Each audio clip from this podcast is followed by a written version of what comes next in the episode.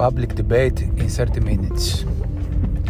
Πέμπτη σήμερα, 27 Ιανουαρίου 2022 εν μέσω παγετού και μετά την ε, Αττική Οδοσιάδα τριών ημερών που ακούμε στα κανάλια προσπαθούμε να μάθουμε, να βρούμε, να ασχοληθούμε με κάτι άλλο εκτός από τα θέματα της Αττικής Οδού. Είμαι ο Άκης Βουζούρης μέσα από τη στήλη Public Debate in 30 Minutes για το site mandato.eu Είναι μια στήλη podcast που μπορείτε να τη βρείτε και στο Spotify και στις άλλες πλατφόρμες που υποστηρίζει η συγκεκριμένη πλατφόρμα podcast ή μπορείτε να το βρείτε κατευθείαν μέσα από τη φιλοξενία του mandato.eu και σωστά μαντέψατε δεν μπορούμε και εμείς να αποφύγουμε τον πειρασμό να ασχοληθούμε με το θέμα της επικαιρότητας από τη μεγάλη κακοκαιρία την ταλαιπωρία και το φιάσκο που δημιουργήθηκε την προηγούμενη Δευτέρα, τη Δευτέρα που μας πέρασε μέχρι και σήμερα στην πρωτεύουσα της χώρας στον πολιτιστεύθερο νομό της Ελλάδας. Τα πράγματα τα γνωρίζετε. Ε;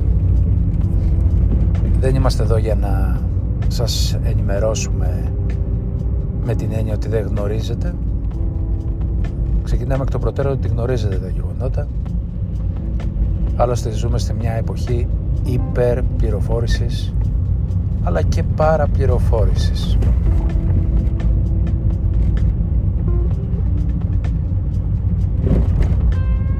Το πρόβλημα στο συγκεκριμένο θέμα είναι ότι η απροετοιμασία και η ανοργανωσιά εκδηλώθηκε σε έναν χώρο στο οποίο οι Έλληνες το είχαν σαν Ευαγγέλιο. Το είχαν σαν εικονοστάση της ιδιωτικοποίησης και της καλής οργάνωσης των ιδιωτών όταν μπαίνουν στα δημόσια πράγματα. Γιατί οι δρόμοι είναι δημόσιο αγαθό ή κοινωνικό αγαθό. Και όταν βάζεις ιδιώτη θεωρήθηκε και θεωρείται ακόμα από πάρα πολλούς ότι η αποτελεσματικότητά του, άρα η οργάνωσή του, η γρήγορη και αντανακλαστική λειτουργία του δεν έχει καμία σχέση με τα αργά και αναποτελεσματικά αντανακλαστικά του δημόσιου τομέα. Και η Αττική Οδός ήταν ε, ένα πρότυπο ιδιωτικοποιήσεων τέτοιου είδους.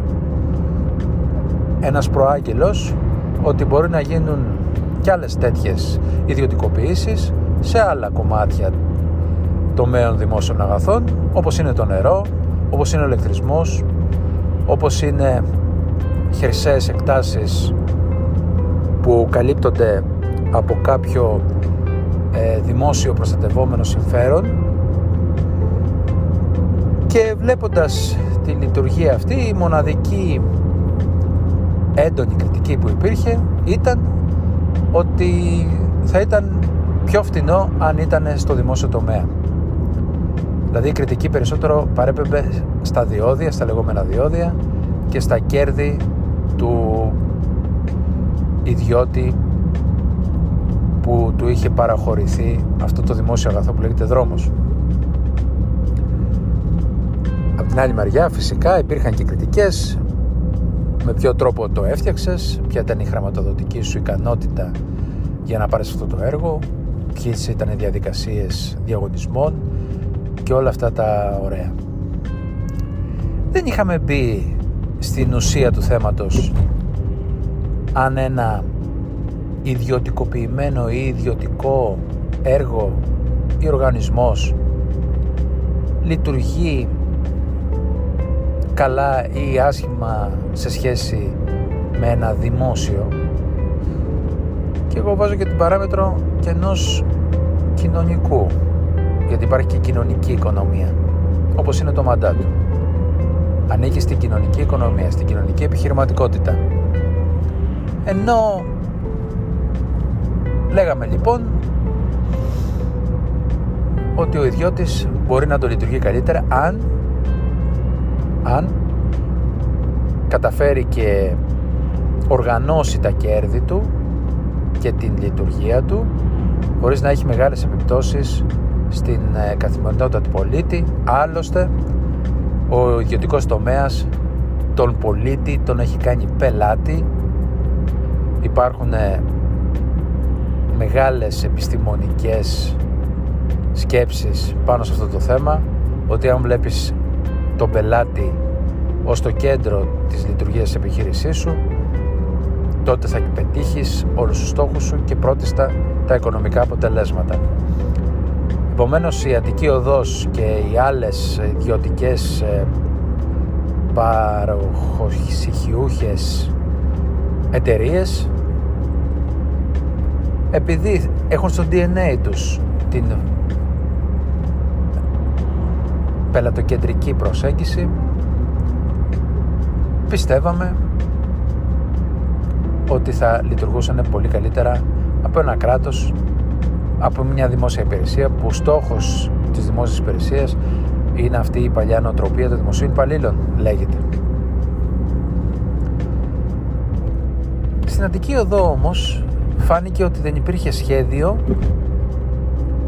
στις έκτακτες ανάγκες όπως είναι η χιονόστρωση και η έντονη χιονόπτωση. Δεν υπήρχε ένα σχέδιο για να φεύγουν τα χιόνια γρήγορα από τους δρόμους. Δεν υπήρχε ένα σχέδιο συντονισμού αν δεν μπορούν με ίδια μέσα να καλέσουν μέσα άλλων εταιριών α, της περιφέρειας ή των Δήμων και φυσικά όταν έγινε το κακό πάλι δεν υπήρχε σχέδιο απεγκλωβισμού των πολιτών. Δεν μιλάω για το σχέδιο υποστήριξης των εγκλωβισμένων που εκεί ούτε καν πιστεύω ότι το είχαν σκεφτεί ότι θα είχαμε ποτέ εγκλωβισμένους για δύο μέρες πολίτες μέσα στο αυτοκίνητό τους στην Αττική Οδό. Δεν είχαν καταφέρει να φτάσουν νοητικά και επιχειρηματικά στο ότι μπορεί να υπάρξει κάποιος καρδιοπαθής ο οποίος να έχει καλέσει το στενοφόρο και θα αφήσει το αυτοκίνητο επειδή πιστεύει ότι θα χάσει τη ζωή του να περπατήσει 2 έως 4 χιλιόμετρα. Μας έχουν μπερδέψει λίγο τα μέσα μαζικής ενημέρωσης. Δεν ήμασταν εκεί. Αλλά όπως και να είναι χιλιόμετρα περπάταγε ο άνθρωπος και μάλιστα σε δρόμο και παγωμένο με έφραγμα ή παιδάκια μηνών και φυσικά θα μου πείτε πώς δεν το είχαν σκεφτεί, δεν είναι έξυπνοι άνθρωποι. Μα φυσικά είναι πολύ έξυπνοι άνθρωποι. Αυτή είναι η ουσιαστική διαφορά. Στην εποχή της smart, της έξυπνης τεχνολογίας, της έξυπνης οικονομίας, δεν σημαίνει ότι δεν υπάρχουν άλλες πτυχές στη ζωή εκτός από το smart και το έξυπνο. Έχουμε αποθεώσει την τεχνολογία και την ε, γρήγορη και επεξεργασμένη ταχύτητα πληροφορία που δείχνει ότι βρίσκονται λύσεις ε, ε, σε απίστευτο χρόνο και σε πάρα πολλά θέματα αλλά δεν πρέπει να ξεχνάμε ότι υπάρχουν και άλλα θέματα και άλλα επιστημονικά πεδία που η σημερινή εποχή, ειδικά στην εποχή της διακινδύνευσης, την εποχή των έντονων αλλαγών στο, στο κλιματικό ορίζοντα αλλά εγώ τολμώ να πω και στο κοινωνικό ορίζοντα δεν μπορεί να πηγαίνουμε με τα παλιά εργαλεία του αν είναι ιδιώτης είναι ή δημόσιος άλλωστε σε σχεδόν όλα τα θέματα η ε, σύμπραξη, συνεργασία, συνεννόηση, συνένεση όποια λέξη θέλετε να πείτε που σημαίνει ότι δεν υπάρχουν στεγανά μεταξύ αυτών των δύο χώρων επηρεάζει το ένα το άλλο. Επηρεάζει ο τρίτος τομέας ή το ένα ή το άλλο. Δεν υπάρχει αμυγός δημόσιο νοσοκομείο, ούτε αμυγός ιδιωτικό νοσοκομείο. Δεν υπάρχει αμυγός δημόσιος χώρος ε, δρόμου ή με ε, ένα παρκάκι. Όταν τα παγκάκια, όταν ε, η διαχείριση για παράδειγμα ή όταν ε, προσλαμβάνεις κάποιον κυπουρό για να φτιάξεις τον κήπο σου ως Δήμος. Η, αυτή η πολεμική μεταξύ δημοσίου και ιδιωτικού τομέα μας έχει τελειώσει και μας έχει τελειώσει εδώ και πάρα πολλά χρόνια ήδη από το 2007-2008. Το βασικό κυρίαρχο ε, πνεύμα, η βάση του νεοφιλελευθερισμού ότι όταν ο ιδιώτης είναι κυρίαρχος όλα λειτουργούν εξαίσια έχει τελειώσει και επειδή έχει τελειώσει και επειδή έχουν αλλάξει οι συνθήκες γι' αυτό το λόγο έγινε αυτό που έγινε στην Αττική Οδό. Γιατί ενώ θα έπρεπε να υπήρχε συγκεκριμένη συνεργασία για όλες τις συνθήκες που υπάρχουν ή μπορεί να υπάρξουν στο λεκανοπέδιο της Αττικής και στην Αττική Οδό ποιος δηλαδή θα καλέσει, ποιος θα κλείσει το δρόμο, ποιος θα εκενώσει, ποιος θα φέρει τροφές, ποιος θα φωνάξει, ποιος θα ανακοινώσει. Όλο αυτό το σχέδιο ήταν ή μηδενικό ή ατροφικό ή έλα βρε αδερφέ δεν υπάρχει πρόβλημα γιατί στην Αττική Οδό υπάρχουν οι μεγάλοι κατασκευαστικοί όμιλοι και τα ξέρουν αυτά. Μα η κατασκευαστική όμιλη είναι μέρος του προβλήματος, μέρος του θέματος. Δεν μπορούν να λειτουργούν ανεξέλεκτα, πρέπει να λειτουργούν βάσει κανόνων, ρυθμιστικών κανόνων, κανόνων λειτουργίας. Μια λειτουργία η οποία να παραπέμπει σε μια σύγχρονη ευρωπαϊκή δημοκρατική πολιτεία. Μια πολιτεία η οποία να έχει συγκεκριμένους κανόνες στο ποιος ενεργεί, ποιος είναι ο υπεύθυνος και ποιος είναι αυτός που θα πρέπει να ενεργήσει την κατάλληλη στιγμή. Αυτό στην Ελλάδα λείπει. Και λείπει όχι μόνο διαχρονικά που δεν μπορούμε να συντονιστούμε ποτέ μα ποτέ για τις παγκόσμιες εξελίξεις πάντοτε όμοιροι της γεωγραφίας και της ιστορίας μας αλλά και γιατί οι ηγέτες που είναι οι πολλαπλασιαστές, οι επιταχυντές των εξελίξεων σε πολλές περιόδους είναι οι κύριοι παράγοντες φρεναρίσματος του εκμοντερνισμού και του εξυγχρονισμού και της πρόοδου. Με τις δικές τους ιδεολογικές προκαταλήψεις τροφοδοτούν αντιλήψεις παλιές οι οποίες δεν υπάρχουν πλέον δεν λειτουργούν. Δεν υπάρχει το, το δίπολο. Είμαστε σε ένα πολυπολικό κόσμο με πολλές πολυπαραγοντικές λύσεις και διευθετήσεις. Και μέχρι να αναλύσουν την κατάσταση μέχρι να διαμορφώσουν ένα όραμα μέχρι αυτό το όραμα να το ερστερνιστεί και ο ίδιος αλλά και οι συνεργάτες του μέχρι να γίνει κυρίαρχο ιδεολογικά και ηγεμονικά στην κοινωνία και να έχει συμμάχους πάρα πολλούς για να μπορέσει να πετύχει ένα τέτοιο όραμα σε μια χώρα που είναι κατακαιρματισμένη υπάρχουν πολλά κράτη και πολλές αυτόνομες περιοχές με την κακή έννοια όχι με την έννοια του νόμου αλλά με την έννοια του αυτού του εγωιστικού του εγώ είμαι εδώ και δεν υπάρχει κανείς άλλος αυτό λοιπόν ε, εκεί φαίνεται η πολιτική ευθύνη μια πολιτική ευθύνη που διαχρονικά στις ε, μεγάλες καταστροφές επηρεάζει και το πολιτικό σκηνικό. Τότε ξυπνάνε, τότε χτυπάνε τα καμπανάκια.